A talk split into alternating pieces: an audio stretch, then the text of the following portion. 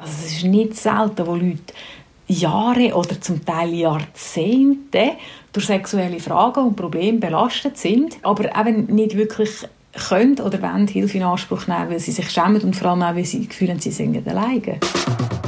Fuchs über Sex. Der Podcast über Sex, Liebe und Beziehung mit der Caroline Fuchs und dem Vinzenz Grein. Caroline, wir haben uns ja schon unterhalten im Podcast, was Pärchen eigentlich tun können, wenn es nicht so läuft. Und äh, da gibt es ja auch eine Möglichkeit, zum Beispiel zu einer Sexualberatung zu gehen. Und ich frage mich dann, also Sexualberatung, was ist das eigentlich genau? Gehe ich da hin und ähm, muss ich mich dann ausziehen und dann inspiziert mich eine Beraterin wie die Caroline Fuchs und sagt, ja, da wundert mich jetzt nichts, dass es da nicht läuft. So, wie kann ich mir die Sexualberatung vorstellen? Mit so Gummihändchen, oder? Ja, genau so. Unter einer Trittleiter. Nein, man soll ja über, genau. über Schutzutensilien in der Zeit von Corona keinen äh, Witz mehr machen. Aber ähm, ja, wir haben jetzt gelacht, aber die Frage, ob man sich in einer Sexualberatung muss ausziehen muss, die kommt also echt relativ oft. Äh, und gerade wenn ich, ich mache mit einer Kollegin von mir, die auch Sexologin ist, machen wir auch viele Workshops, äh, vor mhm. allem mit Frauen, so zur weiblichen Sexualität. Und eigentlich, wenn wir den Workshop durchführen, gibt es fast immer mindestens jemanden, der fragt, hey, muss man sich dann ausziehen. Oder mittlerweile, wenn wir eine Workshop-Ausschreibung machen, schreiben wir schon, alle Übungen finden angekleidet statt. Also äh, okay. das ist definitiv so. Wie erkläre ich jetzt das so kurz und knackig? Ich glaube, viele Leute haben eine ungefähre Vorstellung davon, wie einfach so eine psychologische Beratung oder eine Paarberatung ungefähr könnte ablaufen. Also wir haben im Zentrum vom Ganzen oder der Ursprung ist, dass jemand ein Problem hat sich vielleicht nicht wohlfühlt mit etwas. Das kann sein, dass irgendwie Fragen um sind oder dass man wirklich, dass etwas nicht gut läuft. Mhm. Vielleicht hat man Schmerzen oder, oder bei, vielleicht bei Männern sind es sehr häufig Erektionsprobleme oder man, man kommt als Paar irgendwie nicht so zu schlagen oder bei Frauen ist es sehr häufig, ah, ich habe keinen Orgasmus. Äh, Irgendetwas passiert, wo mich stört und ich komme mit dem alleine nicht weiter und will das ändern. Und das ist eigentlich so der, der, der Ursprung von der Beratung. Also man hat ein Problem oder man hat ein Anliegen und dann sucht man sich eine Fachperson, wo man, wenn man ihre Ausbildung angeschaut hat oder irgendwie halt eine Empfehlung hat oder vielleicht so ein eine Vorstellung von der Arbeit, ähm, mhm. zusammen dann quasi anschaut, das Anliegen, das Problem, das Projekt und dann schaut, wie können wir das anpacken, dass es dort eben eine Verbesserung gibt.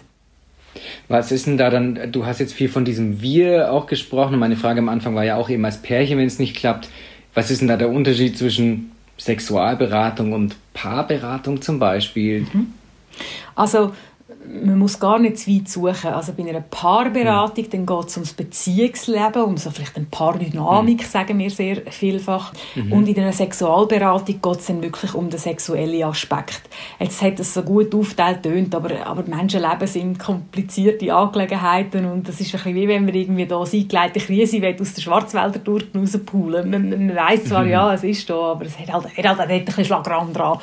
Also es verfließt natürlich. Was man auch sehr oft sieht, und das tun auch meine Kolleginnen und Kollegen, die eben Paarberatung machen oder zum Beispiel auch Mediation, also wo eigentlich so ein bisschen eine mhm. sachlichere Paarberatung ist, ähm, die sagen auch, die meisten die Leute, die kommen mit Problemen, da 90 Prozent gefühlt ähm, erwähnen dann irgendwann auch sexuelle Probleme. Also das ist sehr, sehr mhm. oft verknüpft. Jetzt bei uns Sexologinnen und Sexologen ist es eigentlich so, dass, also auch vor allem die, die einfach in diesem Gebiet wirklich arbeiten, du musst als Paar einigermaßen funktionieren. Also so ein bisschen der, ein funktionierendes Paarleben, das ist Basis. Ähm, und dann kann man an der Sexualität arbeiten. Wenn ich mit einem Paar zu tun habe, wo beide kommen und ich merke, die sind total verstritten, da gibt es alte Verletzungen, die mhm. können nicht vernünftig miteinander kommunizieren, was schwierige Themen angeht und die haben einfach so ein bisschen einfach, ich sage jetzt ein bisschen salopp, die haben ihre Beziehung nicht im Griff. Die schicke mhm. ich zuerst in eine klassische Paarberatung. Ähm, dass sie mhm. einfach äh, wirklich alte Verletzungen und Probleme einigermaßen ausräumen können. Weil die Beziehung muss im Grundsatz funktionieren. Perfekt ist die nicht, aber wenn man an der Sexualität arbeiten muss man einigermaßen okay unterwegs sein miteinander. Aber gibt es nicht Paare, also das, eben, es gibt Paare, die ein funktionierendes Paarleben haben, die aber mit ihrem Sexualleben vielleicht nicht ganz äh, zufrieden sind. Aber gibt es nicht Paare, deren Sexleben total toll ist und der Rest irgendwie nicht so. Das gibt sehr oft. Also es gibt da wirklich alle, alle Schattierungen und ich denke auch, die, die ein oder andere von euch haben es vielleicht sogar selber erlebt. Ich finde das oft auch recht sehr tragisch, wenn man einfach eine super gute Sexualität hat, der hat sehr viel Nähe, sehr viel Inspiration erlebt und dann funktioniert es einfach mega gut, aber man kriegt einfach den gemeinsamen Alltag nicht an.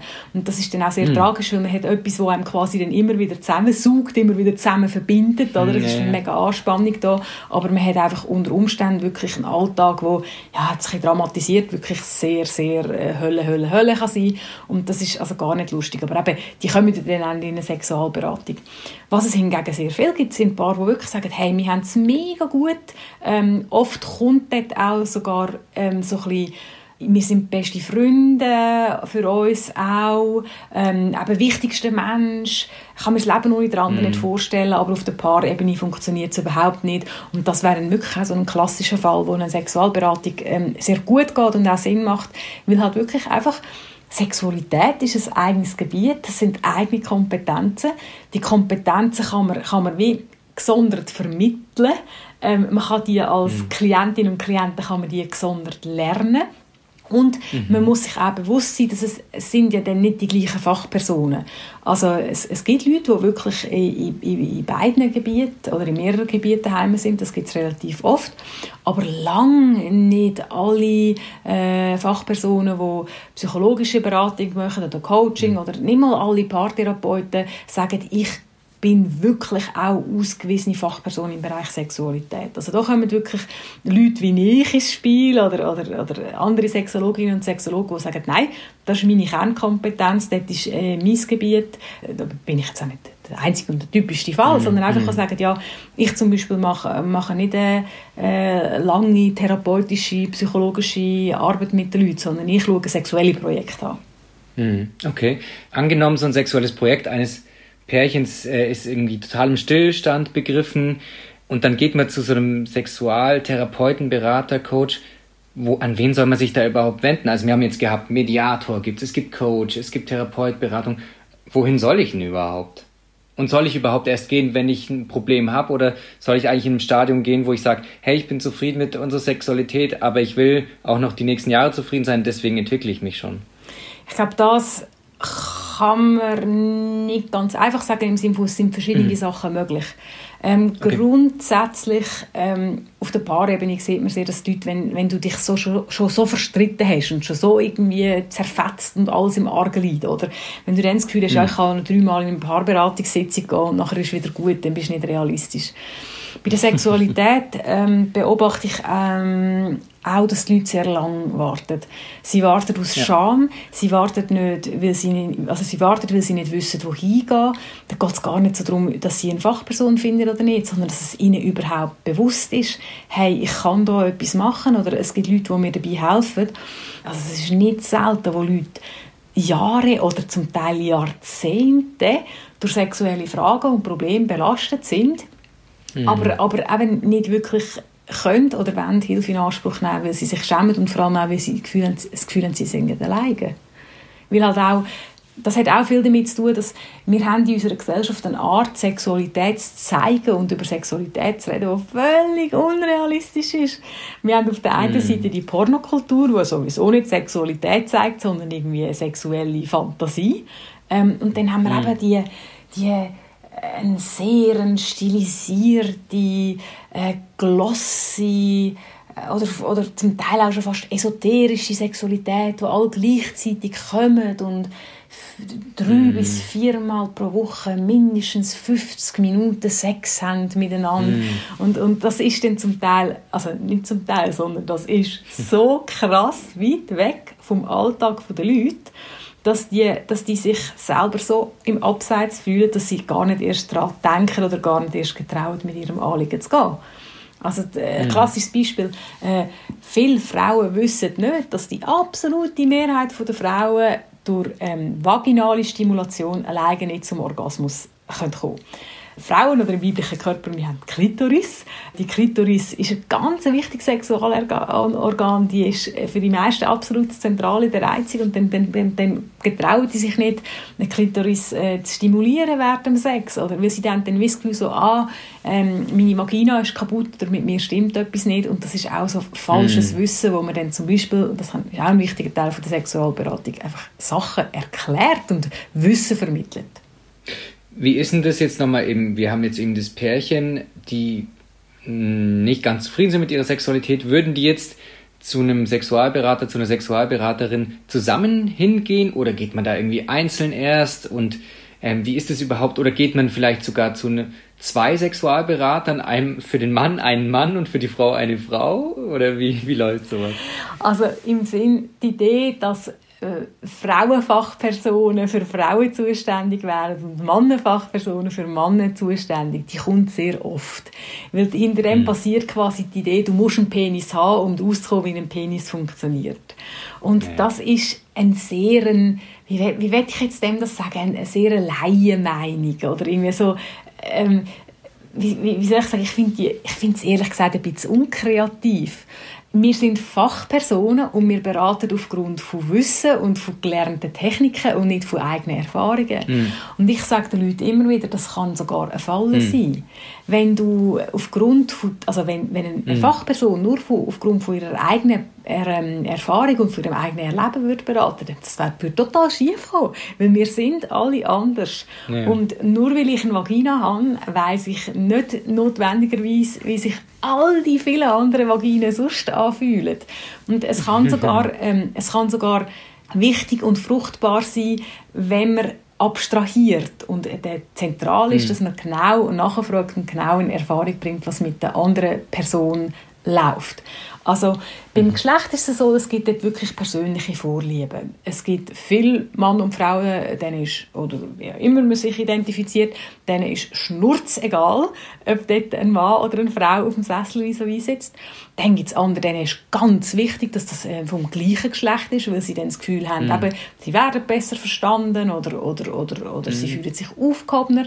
Dann gibt es bei beiden Geschlechtern gibt es auch Leute, die zum Beispiel sagen, nein, ich will unbedingt eine Frau, weil Frauen angeblich einfühlsamer sind. Ähm, oder, oder es gibt ähm, äh, eben im Gegenzug, wenn man sagt, ja, Männer sind Autoritäter, der hat das besser im Griff. Aber das sind, meistens hm. sind das eigentlich persönliche Klischees, die dort ablaufen. Die haben nicht, äh, nicht sehr viel, oder ich muss eigentlich sagen, nichts damit zu tun, was die Fachperson mitbringt. Ich finde, man, man mhm. darf als Fachperson mit seinem Geschlecht in, in einem gewissen Sinn auch präsent sein, aber es, es darf nicht, äh, nicht irgendwie das maßgebliche Kriterium und die maßgebliche Infoquelle sein. Also, äh, deine Frage noch, geht man alleine oder das Zweite? Das ist sehr fest davon abhängig, was ähm, ein Paar für ein Projekt hat oder halt eine Einzelperson für ein Projekt. Ähm, und das klingt jetzt vielleicht ein bisschen traurig, aber das ist in sehr, sehr, sehr vielen Fällen eine, eine schwierige Realität, wenn überhaupt beide gehen. Sind überhaupt beide bereit, mm. äh, überhaupt mal eines zweite noch vorbeizuschauen? Vielleicht ein, zwei Beispiele, dass man sich etwas vorstellen kann. Wenn eine Frau ähm, Orgasmusschwierigkeiten hat, weil sie vielleicht gar noch nie einen Orgasmus erlebt hat oder sie würde gerne lernen, ähm, auf andere Arten einen Orgasmus zu haben. Vielleicht, weil sie mit dem Vibrator klappt aber wenn sie sich sonst selber macht oder beim Geschlechtsverkehr mit einem Partner, dann funktioniert es nicht. Und ihr Wunsch ist, dass sie das mhm. möchte entwickeln möchte dann spielt es logischerweise nicht so eine Rolle, ob der Partner mitkommt oder nicht, beziehungsweise es bringt eigentlich nichts und dann hat er dort bei diesem persönlichen Projekt nicht viel zu suchen. Wenn jetzt ein Mann eine Erektionsstörung hat, dann ist das sicher in der Beziehung relevant. Aber es geht dort für mich auch zuerst mal darum, wie lebt er seine Sexualität und dann kann ich das alleine anschauen. Je nachdem, mhm. wie sich die Projekte entwickeln, sind aber auch bei Leuten, die in einem ganz klaren Einzelsetting starten, merkt man plötzlich nach ein paar Psyche, ähm, hey, nein, das wäre vielleicht mal sinnvoll, wenn wir das auch das zweite, das zweite anschauen. Es mhm. kann auch sein, dass, dann, dass die Person selber wünscht oder, oder dass der Partner eigentlich irgendwie auch vielleicht Fragen hat. Also das sind sehr individuelle Geschichten. Wenn jetzt ein Paar wirklich das Zweite nicht funktioniert, nicht harmoniert und das Zweite etwas muss anpacken dann müssten beide kommen. Dort ist oft auch ein schwieriger Schritt. Ein klassisches Thema ist zum Beispiel auch übrigens sehr häufig mit der Geschlechterverteilung, dass er gerne viel Sex hat und ihr seid irgendwie nicht so viel oder nicht mehr so viel. Dann will er unbedingt in eine Sexualberatung gehen, damit die Fachperson ihr endlich sagt, wie super und gut und wichtig Sex ist und ihr dann beibringt, dass sie ganz viel Lust haben und sie dann jederzeit Sex haben können. Wenn du aber die Person bist, die nicht gerne Sex hat oder die nicht viel Sex hat, dann hat das irgendwie, das ist das deine Realität. Und wenn du quasi jetzt dir vorstellst, ja, ich muss dann dorthin, dann erklären sie mir, wie falsch das ich liege und, und, und, und ich muss mich dann ändern, damit alles gut ist. Das ist nicht unbedingt so anmächelig. Wobei, es gibt auch dort, mm. dass, dass Frauen kommen und sagen, ja, das ist so, ich habe einfach keine Lust ich hätte so gerne Lust, und dann wäre alles gut. Bitte möchten Sie, dass ich Lust habe. Und ähm, ja, schon wenn ich jetzt die Frage formuliert und so einfach ist es nicht, oder? Wir, wir Fachpersonen sind nicht die, die einfach im grossen Buch nachschlagen und dann sagen, okay, das müssen wir machen, dann klappt alles. Sondern es geht viel darum, zum herauszufinden, wo stehen die Personen, wie sind sie dort mhm. hingekommen, was ist überhaupt ihr Entwicklungswunsch, was sind ihre Möglichkeiten zum nächsten Schritt machen, aber machen mhm. müssen sie selber und sie müssen sie darum auch irgendwo durch Natürlich machst du dann Behandlungspläne und Behandlungsvorschläge. So tust du ja auch als Fachperson deinen Job wahrnehmen. Mhm. Aber, aber am Ende des Tages den Kurs bestimmen muss die Person mit, mit ihrem Anliegen. Du kannst Vorschläge machen, du kannst begleiten, aber es mhm. ist das Sexualleben von der anderen Person und dort soll man unterstützend und beratend äh, dabei sein, weil ich muss nachher nicht das Sexualleben haben. Und darum nee. soll eigentlich ähm, die Richtung auch von den betroffenen Leuten bestimmt werden. Äh, vielleicht auch noch mhm. so zur Vorstellung, was es auch noch häufig gibt, ähm, und vielleicht auch Leute, die sich jetzt für eine Beratung interessieren, das kann ein bisschen die Angst nehmen. Oft ist es auch so, dass man vielleicht zusammengeht, ein, zwei Stunden, und dass man dann mal Einzelstunden abmacht. Weil mhm. es kann, mhm. das kommt sehr, sehr häufig vor, dass man vielleicht einfach einem Partner etwas nicht will oder nicht getraut zu sagen. Mhm. Nehmen wir an, ein Paar, Adam und Eva, geht in diese Beratung und irgendwie der, der Adam hat, äh, hat keine Erektion mehr. Äh, mhm. Jetzt hat er keine Erektion mehr, weil vielleicht einfach 20 Kilo zugenommen hat. Und er sagt, ja, ich will einfach nicht der Unmensch sein, wo ihr jetzt muss sagen, ich, ich habe einfach Mühe mhm. mit, meiner, mit meiner Erregung. Und ich kann doch ihr nicht sagen, hey, du gefällst mir einfach nicht, du lässt mich gehen. Das ist doch schrecklich von mir, es muss doch auf die inneren Werte ankommen und so weiter. Aber mhm. wenn du dann den Adam mal in Einzelsetting hast, oder, dann kann er mir sagen, schau, es tut mir leid, aber es, es, es funktioniert einfach nicht mehr. Das heisst nicht, dass nachher die Lösung ist, dass Eva unbedingt die 20 Kilo muss abnehmen und dann ist alles gut und wie im Märchen. Nein, nein, aber ja. es geht darum, dass auch beide die Gelegenheit haben, ähm, einzeln zu Wort zu kommen und das kann unter Umständen besser sein und einen geschützten Rahmen brauchen, wo man, wo man beide auch einzeln, einzeln hat. Mhm. Es gibt ja ähm, ein, eine riesige Landschaft auch an, an Beratungsmöglichkeiten oder also von, von Kamasutra bis weiß nicht wohin und so. Ähm, was gibt's denn da? Gibt es da irgendwie so drei, vier große Schulen, ähm, wo ich sage, also du hast ja zum Beispiel mal erzählt immer wieder, du machst eigentlich einen körperzentrierten Ansatz mhm. bei der Beratung. Was heißt das eigentlich? Also ich als Laie würde sagen, okay, das Sex Körper, was mit Körper zu tun hat, finde ich jetzt noch irgendwie nachvollziehbar. heißt es, die anderen Schulen machen gar nichts mit dem Körper? Oder? Ja, das ist schön, dass du so siehst und das ist natürlich Wasser auf meine Mühlen, oder? Weil, weil ich halt eben als jemand, der in diesem Bereich und, und auch eben mit dem Körper arbeitet oder den Körper thematisiert, so muss ich es vielleicht sagen, dass man das richtige Bild äh, im Kopf hat. Und das ist überhaupt nicht selbstverständlich. Ich bin, ich habe zuerst Psychologie studiert und dann Sexologie studiert. Ich komme also selber aus einer kognitiven Richtung, wo das Denken und der Geist ähm, wenn nicht alles, dann äh, das Hauptsächliche war. Und es gibt auch ganz viele äh, Sexualtherapeuten, die wirklich auch, auch sehr, sehr kognitiv, also sehr was Denken und Erfahrungen und so angehen, arbeiten. Und jetzt der Ansatz, ich nenne das körperzentriert, weil man kann sich im Ansatz noch ein bisschen mehr, mehr vorstellen, aber der eigentliche Name von dieser Schule, wo ich mich jetzt in den letzten Jahren weitergebildet habe, der heißt Sexokorporell. Ähm, das mhm. hat ein Franco-Kanadier gegründet. In der, siehst, wenn ich jetzt in diesen Teilen von der Vorlesung besser aufpasst hätte, könnte ich dir sagen, es ist, glaube er hat natürlich lang geschafft, er heißt Jean-Yves Desjardins. Ähm, ich glaube, angefangen hat er in den 70er Jahren oder in den 60er Jahren schon. Ähm, mhm. hat auch also schon in den Zeiten der sexuellen Befreiung. Ganz genau. Und ich finde, er hat etwas sehr Spannendes gemacht und sein Grundprinzip ist eigentlich, dass Körper und Geist eine Einheit sind. Also, dass du mhm. eigentlich kein Phänomen vom Körper ohne den Geist kannst anschauen und kein Phänomen vom Geist, also was Erleben, Denken und Spüren und so weiter anhängt mit dem Körper. Er sagt, eigentlich sind das zwei völlig unzertrennbare Sachen und das ist etwas, was mir sehr gefällt. Also einfach so mm. quasi, weil dann geht es auch einfach darum, wie ich den Körper einsetze ähm, was mache ich für mhm. Bewegungen, wie gehe ich mit meiner Muskelspannung um, was habe ich für eine Körperhaltung und das ist dort sehr zentral. Und was ich ganz wichtig mhm. finde und mhm. zum Teil auch bei Schulen, die vielleicht ein bisschen mehr aufs Reden und aufs Denken ausgerichtet sind, dass die oft gar nicht fragen, wie Leute denn überhaupt Sexualität leben. Also wenn jemand in eine Sexo sexokorporelle Beratung geht, dann muss er oder sie sich darauf einstellen, dass dann die Fachperson erstmal fragt, wie machst du eigentlich Selbstbefriedigung?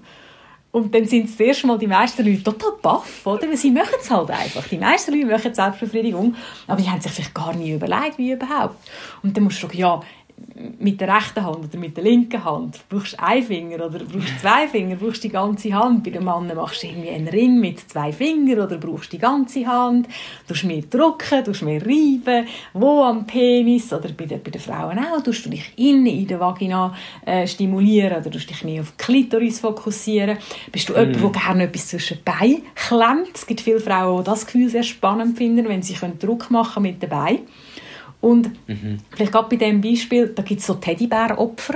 Also die haben halt dann als, als äh, Kind, Teenager, haben die irgendwann mal gefunden, ah, wenn ich den Teddy zwischen die Beine klemme und ganz fest anspanne, dann habe ich aus dieser Spannung, die ich immer mehr steigern plötzlich so ein, wow, so ein wohliges Gefühl von, von einer Gala, von einer Entladung und die erleben dann so ihre ersten, wir sagen dem Entladungen oder Orgasmen und das geht dann vielleicht noch hm. besser, wenn ich den Teddy zwischen die klemme. Das Problem ist dann, mhm. dass die das immer mehr kultivieren und wenn du dann halt vielleicht sollst, oder nicht sollst, sondern willst Geschlechtsverkehr haben, dann musst du schon für Penetration musst du können Beine aufmachen und dann verlieren die oft äh, ihren geübten und gelernten Zugang ähm, wie man überhaupt kann Erregung empfinden und Genuss kann haben hm. weil du kannst nicht gleichzeitig beide zusammenquetschen und durch Druck irgendwie deine, deine Entladung erregen, äh, erleben oder halt mhm. eben offen sein und, und, und eine andere Körpererfahrung haben.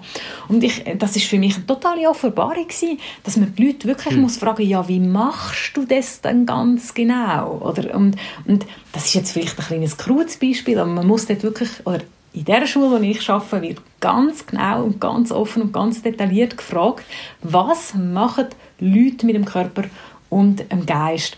Und ich finde das Ganzheitliche finde ich mega, mega lässig. Also wir schauen an, mhm. wie denkt eine Person über Sex, wie lebt sie selber ihre Sexualität, wie sieht ihre Sexualität im Spiegel von der Beziehung aus oder von der Interaktion mhm. mit einem anderen Menschen, aber auch ganz stark, was sind ihre körperlichen und biologischen äh, Vorgaben. Und so in denen, das sind so vier Hauptgruppen, da gibt es ganz viele verschiedene Faktoren, wo man dann wie so ein ein Mobile oder ein Mosaik, ein Puzzleteil so zusammenträgt und dann basierend schaut, ähm, wenn ich das Anliegen oder das Problem, das die Person hat, mit all diesen Sachen, die sie mir gesagt hat, in Verbindung bringe, wo mhm. kann ich kleine Veränderungen machen, damit ich mit der Person in die Richtung komme, wo sie sich gerne hin möchte entwickeln. Und ja. Ähm, Gibt es denn eben noch vielleicht in Bezug so insgesamt, äh, das ist jetzt auch für die eben Hörerinnen und Hörer, die sich noch gar nicht eben so arg damit der Thematik befasst haben, gibt es denn irgendwie vielleicht auch noch so eine oldschool-freudsche Schule, die sagt, okay, entweder ist alles orale Phase oder anale Phase problematisch oder so, oder, oder was gibt es da denn noch so grob? Ja, Psychoanalyse und, und Freud und Jung, die haben sich sehr intensiv mit der Sexualität auseinandergesetzt und das ist ja auch, finde ich, sehr spannend, was dort passiert ist. Als ich an der Uni studiert habe, dann ist, ist ganze Psychoanalyse, äh, dort ist Verhaltenstherapie, kognitive Verhaltenstherapie, so ein der, der, der, der Menschen so ein als Maschine, die auf Reiz reagiert. Das ist extrem en vogue irgendwie. Es gibt halt mhm. auch in der mhm. Psychologie und in der Sexologie gibt es so Trends. Ähm, mhm, mhm, und was ich sehr und dann ist immer bei mir ist so ein bisschen, in meiner Generation Psychologen hat es bei vielen geheißen Ui Freud bäh oder aber je älter mhm. und schlauer man wird desto offener kann man ja hoffentlich auch äh, mindestens einzelne Sachen angeben. Und ich finde, Freud hat sehr spannende, spannende Sachen gesagt ich würde jetzt jemanden, der wirklich ein konkret sexuelles Problem hat, nicht in eine Psychoanalyse schicken. Aber mhm. eben, du hast gesagt, es gibt verschiedene Schulen. Ähm, es gibt Tantra, ähm, mm. Es gibt Slow Sex, wo so ein bisschen an das Tantra angelehnt ist. Mm -hmm. ähm, das können sehr schöne Entwicklungsbereiche sein, wenn zum Beispiel eine Erektion nicht mehr möglich ist, weil die eben sehr, sehr weggehen auf den, von dem Fokus auf Penetration. Ähm, mm -hmm. Für mich ist das Ganze auch so ein bisschen ein Buffet. Ähm, dann gibt es wirklich mhm. auch, auch äh, sehr kognitiv äh, orientierte Berater. Und was man sich auch muss bewusst sein es gibt nicht so wahnsinnig viele spezifische Ausbildungen für Sexualberater. Ähm, vielleicht gibt es mhm. Sexualpädagogik noch. Aber mhm. man, kann, de, man kann in Europa momentan genau ein Master in Sexologie studieren den habe ich jetzt zufällig gemacht. Aber es ist wirklich der einzige und das finde ich eigentlich total verblüffend. Es gibt noch andere Sexualwissenschaften, aber gerade jetzt in der Psychologie oder in der Medizin, im, so, wie, wie sage ich jetzt, äh, normal ist das ein beschissenes Wort, aber so im, im, im, im Kernteil vom Studium kommt weder in der Psychologie Sexualität vor, noch in der Medizin. Und gerade bei der Medizin wird es noch ein hm. Stück krasser, dass weder Gynäkologen, noch die UrologInnen haben in ihrem Studium, man möge mich korrigieren und zusammenschießen, einen namhaften Teil an Sexualität im Sinne von, wie hat man den lustvollen Sex? Oder wie mhm. geht man auf einen, auf, mit, einem, mit einem sexuellen Wunsch um, wenn es nicht einfach so um die Schadens- und Krankheitsbewegung geht. Dort sind, dort sind wir sehr schnell noch am Ende äh, vom Latin. Und das hat auch zur Folge, dass halt viele Fachpersonen im Bereich Sexualität haben zuerst eine andere Ausbildung gemacht und haben dann durch, mhm. durch, durch Kurse und Weiterbildungen oder einfach Spezialisierungen ähm, haben sich dann äh, auf das Gebiet noch eingeladen. Aber äh, viele Gynäkologinnen, Urologen äh, oder Psychologiefachpersonen, die, die, die wissen nichts Konkretes und besonders über Sexualität. Also das mhm. ist nicht einfach so mitgeliefert. Mhm. Du hast ja auch Psychologie studiert erst. Ähm, würdest du sagen, ist es eigentlich eher äh, grundsätzlich auch sowas, was an die, an die Psychologie ein bisschen eher anstößt, ähm, die Sexologie? Oder ich glaube, es kommt ein bisschen darauf an, was man auch für ein Menschenbild mhm. hat. Also ich habe sehr gerne Psychologie studiert und ich bin sehr gerne Psychologin, weil ich finde, dass es so viele Anknüpfungspunkte in alle Lebensbereiche gibt.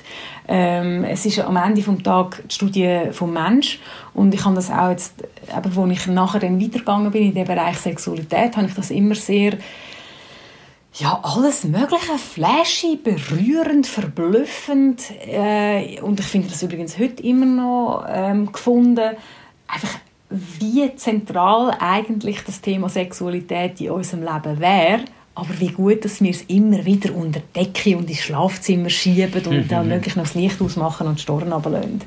Also, wenn mhm. mein Verständnis als Psychologin ist, es ist, es ist ich, die Studie vom Mensch und wie er lebt und eben liebt, ja, dann ist Sexualität ein unabdingbarer Be Bereich dazwischen. Aber es ist nichtsdestotrotz halt auch eine eigene Disziplin und eine eigene Ausbildung äh, verlangt, eine eigene Herangehensweise verlangt, eine eigene Spezialisierung. Die kann ganz verschiedene Charakter haben, aber es möchten auch nicht alle gerne äh, das. Also nicht alle Psychologen schätzen es, wenn ihre Klienten mit sexuellen Anliegen kommen, weil sie vielleicht, mhm. wenn ich jetzt sage, eine eigene Geschichte, dass die eigene sexuelle Probleme das haben ja, so, haben ja alle. Habe ich auch. ähm, das, das ist einfach gehört zum Modell Mensch. Äh, sondern es geht mir einfach darum, ist es überhaupt ein Fachgebiet, das mich, äh, wo mich interessiert? Ist wie nicht, nicht ja. jeder Arzt ist auch Dermatolog oder, oder, oder, oder keine Ahnung, Immunolog haben eine Hochsaison im Moment. Du hast vorhin auch ganz kurz diese Trends irgendwie angesprochen, sowohl in der Psychologie als auch Sexologie. Jetzt haben wir aber in der Methode von der Beratung ja auch einen Trend, es gibt ganz viel Corona-bedingt Video-Calls, Coachings, Video-Coaching, Skype-Coaching, Zoom-Beratung. Würdest du sagen, so eine ähm, Sexualberatung ist was, was man theoretisch eigentlich auch machen kann, so von Display zu Display in dem Sinne? Oder ist es wichtig, eigentlich wirklich ähm, dann von Angesicht zu Angesicht wirklich auch in einem Raum um, äh, zu sein?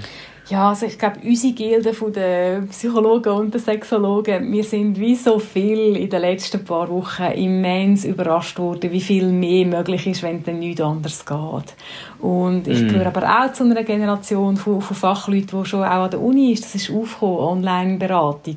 Und ich mache ja auch Online-Beratung. Meine Beratung ist einfach tendenziell äh, schriftlich. Ich glaube, man muss ein bisschen abwägen. Die meisten, die auch von meinen Kolleginnen und Kollegen, die ich jetzt geredet habe, hey, wie haben ihr das in den letzten Wochen so gehandhabt? Wir sind uns eigentlich alle einig. Es ist eigentlich, es ist noch recht viel und recht gut möglich. Aber jetzt mhm. gerade wir, ähm, die sexokorporell machen, also der körperzentrierte Ansatz, für, für mich ist schon wichtig, dass ich mal, wenn ich wirklich mit jemandem eintauche, eine Online-Beratung oder wo man sehr, eine kurze Intervention macht, dann brauche ich das nicht.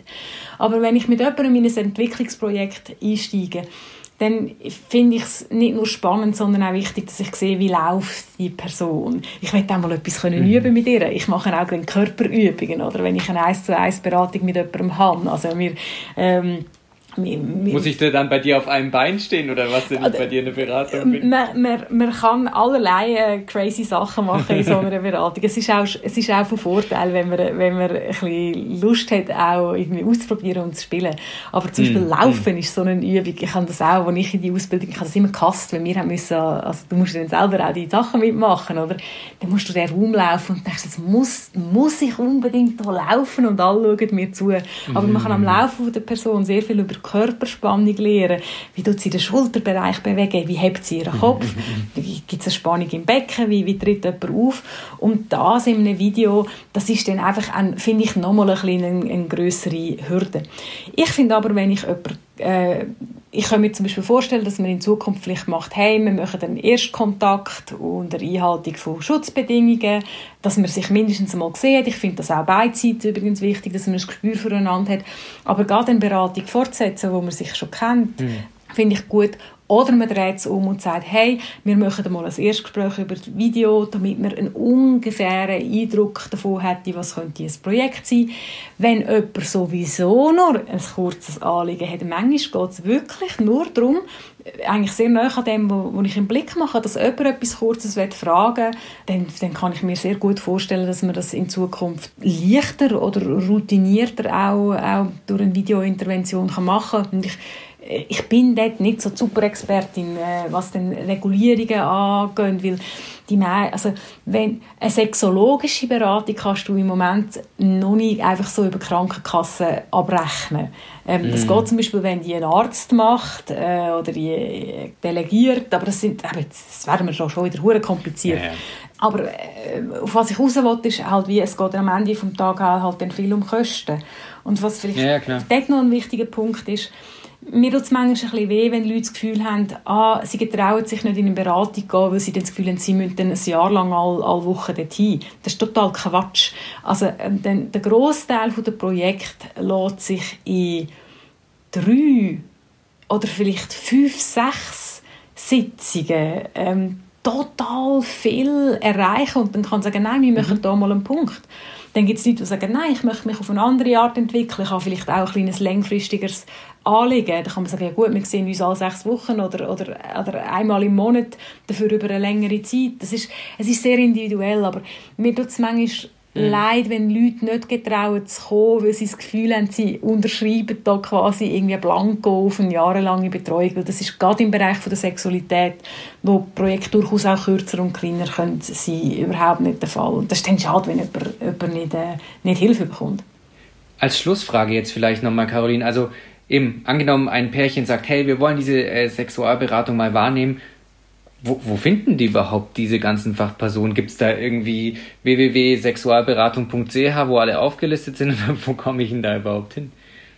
Ja, das, das Finden von der Fachperson ist ein, ein Leitungsthema und ich komme dort auch sehr viele Mails über, weil mich dann fragen, ja, was ist die beste Sexologin in Aarau oder was ist die beste Sexologin in Bern und ab und zu kenne ich mal jemanden, aber das ist eigentlich, also das ist, das ist ein bisschen luxuriös, wenn ich wirklich konkret kann sagen, ah ja, mit dem Maligen musst du unbedingt mm. zu dem, auch wenn ich meine Kon Kontakte habe. Sehr gute Methode. Aber ich bin ein, ich mache das selber und ich, äh, also das ist meine Schule äh, und, und ich bin logischerweise auch überzeugt von dem, ist das Sexokorporell, also das sagt mir, wie man schreibt, mit einem C, ähm, Sexokorporell, Sexokorporell googlen und den Wohnort. Und weil die meisten Beraterinnen und Berater, die haben dort eine Homepage und die sollte man eigentlich so finden. Das wäre so eine Möglichkeit. Ähm, dann äh, persönliche Empfehlungen ist natürlich auch eins. Eine andere Möglichkeit ist, es gibt unter, jetzt muss ich das nachschauen, dass ich es auch ja richtig sagen, unter psychologie.ch slash Psychologensuche. Psychologie.ch, Psychologensuche, kann man äh, ausgebildete Psychologinnen und Psychologen, aber auch Psychotherapeutinnen und Psychotherapeuten suchen. Dort gibt man dann einfach ähm, ein Schlüsselwort ein, also zum Beispiel Sexualität, Sex alleine wird auch gehen. Und dann kann man seinen Wohnort eingeben und dann tut es so im Umkreis tut's all die Fachpersonen anzeigen, die ein Angebot und eine Ausbildung in diese Richtung haben. Das okay. ist eine, eine andere, auch gute, gute Möglichkeit, wie man ähm, Fachleute kann suchen kann. Ja, cool. Ich denke, da sind wir jetzt, äh, ich und alle Hörerinnen und Hörer quasi gerüstet und können uns gleich an die Laptops hocken und äh, suchen nach den Beraterinnen und Beratern. Ähm, ja. Ja. Ja, und also vielleicht schon mal für mich das Plädoyer, das ist immer so ein, ein heikles Thema, weil es dann quasi ist, ja, du willst einfach irgendwie deinen, Berufs-, deinen Berufsstand rechtfertigen und finanzieren. Ähm, eigentlich etwas vom Schönsten an meiner Arbeit finde ich, einfach, es ist ein Bereich, wo ich extrem Leute beim Aufblühen darf beobachten mm. Und das ist wirklich etwas extrem Tolles. Also, wir haben ja in der Psychologie und in der Medizin oft damit zu tun, dass wir eigentlich nur über Krankheit reden und nur über Negativität.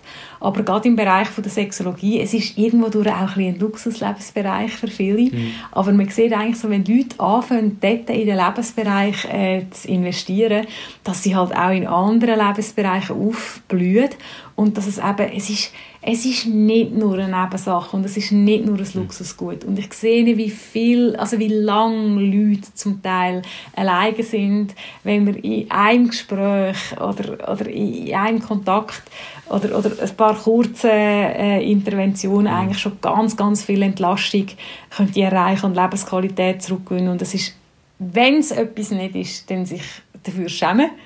Ähm, und darum würde ich mir schon wünschen, dass der, der Bereich noch mehr in unserem Alltag ankommt und, und dass es irgendwie, ja, ich, ich kann sagen, ja, ich gehe zur Massage, ich tue etwas für mich mhm. zusammen mit einer Fachperson, aber ich traue mich nicht zu sagen, heute ich gehe in eine Sexualberatung und, und dort einen wichtigen Lebensbereich entwickeln. Und das ist natürlich schon, gebe ich sofort zu, das ist schon ein, ein Traum von mir, mhm. ähm, dass wir mehr in diesen Bereich kommen. Ja, liebe Hörerinnen und Hörer, wenn ihr noch irgendwie andere Themen habt aus dem Bereich Sexualität, aus dem Bereich Liebe, Beziehung, die euch total interessieren, einfach eine E-Mail schreiben an die carolin.blick.ch oder an podcast.ringe.ch. Und wenn ihr sagt, eigentlich interessiert euch Sport oder Wissenschaft auch, wir haben da auch noch ganz andere coole Podcasts, nämlich den Pro und Contra Sport Podcast und den Wissenspodcast Durchblick. Hört rein auf Spotify, Apple iTunes und wo auch immer. In diesem Sinne, bye bye.